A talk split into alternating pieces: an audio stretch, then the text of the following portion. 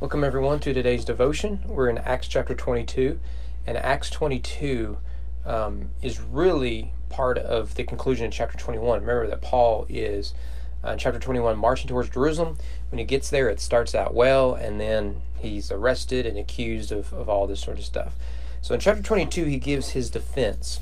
And remember that Paul has taken the Nazarite vow, and now he explains to the mob that want to do him real harm and don't want to be reasoned with, his story, why it is he does what he does and what he really believes in. So he starts there in verse 1. Brothers and fathers, hear the defense that I now make before you.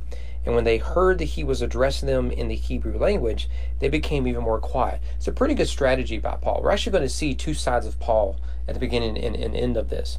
Remember that he is taking drastic measures to demonstrate that he hasn't surrendered his Jewishness. He's still a Jew. He's still an ethnic Jew. He still believes in the Old Testament. However, what is different is he now believes that the Messiah has come. And the Messiah was crucified by his fellow man, and by Romans as well, but that the Jews had rejected their Messiah, largely had rejected. And so he begins to tell his testimony. Now, because we looked at the conversion of Saul a few weeks ago, I don't want to go through everything Saul says here. He will repeat the same testimony in the coming chapters. So again, remember Luke has several long monologues, and this is one of them. Verse 3, I am a Jew born in Tarsus of Cilicia. So you can see that these insights give us some really good information about the biography of Paul. But brought up in this city, educated at the feet of Gamaliel, according to the strict manner of the law of our fathers, being zealous for God as all of you are this day. Now notice the reference to Gamaliel is important because it was Gamaliel who earlier in Acts suggested that they shouldn't try to wipe out the Christians, because if it's God's movement, it's a fool's errand. But if it is man's movement, it'll take care of itself, and it'll just die out. After all, they'd already killed Jesus.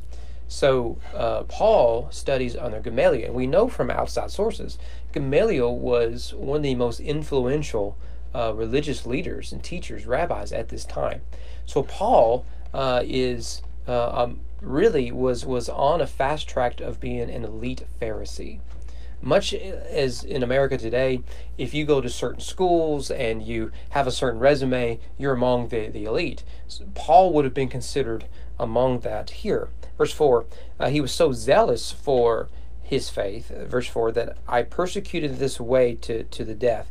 Again, there's that reference to the way. Even though they were first called Christians in Antioch, it seemed like most people still preferred to call the Christian movement the way. Binding and delivering to prison both men and women, as the high priest and the whole council of elders can bear me witness. From them I received letters to the brothers, and I journeyed toward Damascus to take those also who were there and to bring them in bonds to Jerusalem to be punished. So here Paul reminds us of who he was prior to his conversion. He was, in reality, one of them. He's saying, look, there was a time when I wanted to destroy this movement. I was like you, violent and raging. And then I found a better way. God got a hold of me through this vision of his son, and I became a follower of the way. I became a Christian. Well, all of that is included in verses 6 to 16. I don't want to dive into it. You can go back. You can read it for yourself or go back to our study of that passage. Verse 17, when I had returned to Jerusalem and was praying in the temple, I fell into a trance and saw him saying to me, make haste and get out of Jerusalem quickly, because they will not accept your testimony about me. And I said, Lord, they themselves know that in one synagogue after another, I imprisoned and beat those who believed in you. And when the blood of Stephen, your witness, was being shed, I myself was standing by and approving and watching over the garments of those who killed him.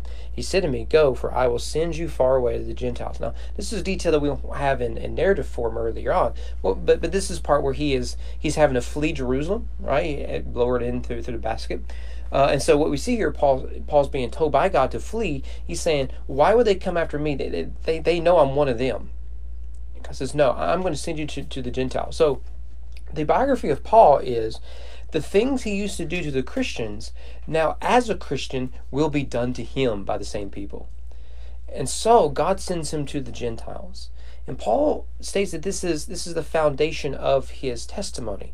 God has sent me to the Gentiles. And so the question is, what does ministry look beyond our ethnic tribe? This has been a challenge for Christianity throughout history. And not all Christians have risen to the standard that Paul does here. That often what we want to do is when we spread Christianity, we do want to bring our culture with it. But Paul is a good model of just bringing the gospel. And so this does mean adjustments regarding dietary laws and cultural norms and everything like that. Now, Paul was able to make that adjustment.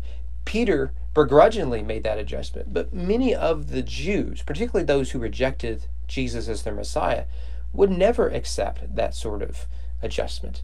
And then verse 22 is when Paul gets himself in trouble.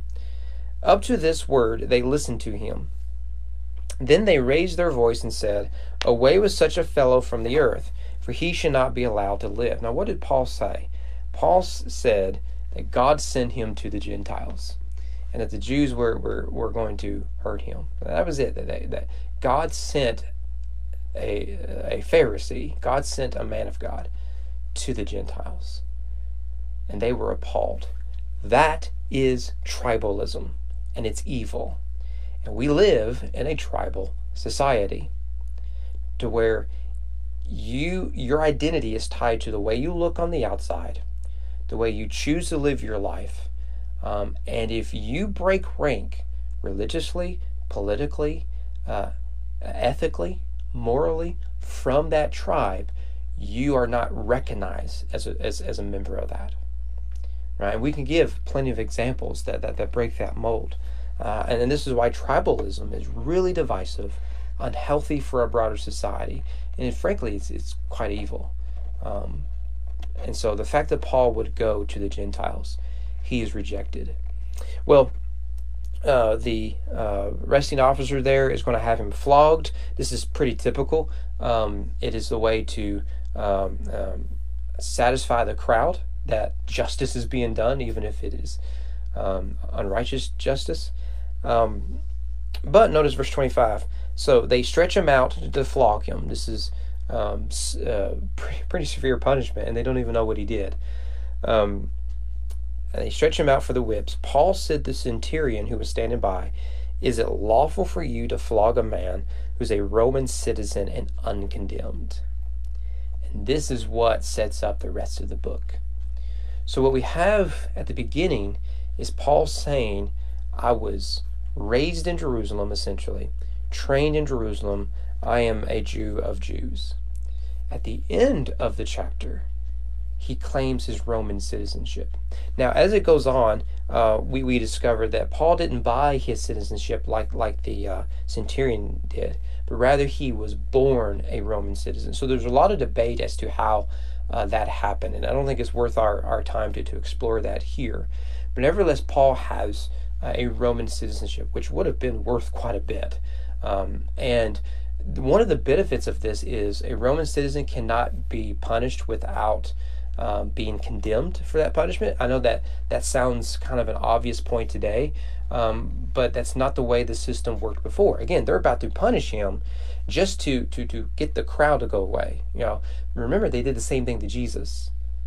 Pilate initially just had Jesus whipped rather severely, but still he was going to survive that. But it wasn't enough for the crowd, so he had to actually legally condemn him. And so Paul declares his Roman citizenship. This will get him to Rome. He's able to appeal directly to Caesar. And so this will begin that process to Rome. And this is why the book will end with Paul in Rome waiting trial. Right. So what do we have here is we see the two sides of Paul.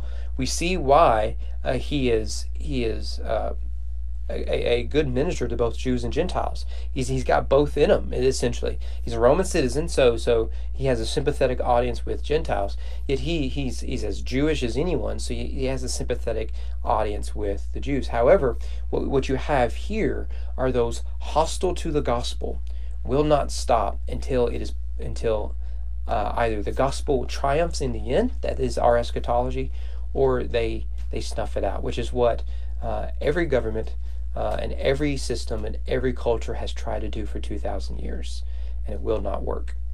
So, Lord willing, we'll see you guys here tomorrow. We'll see what happens next. See you then.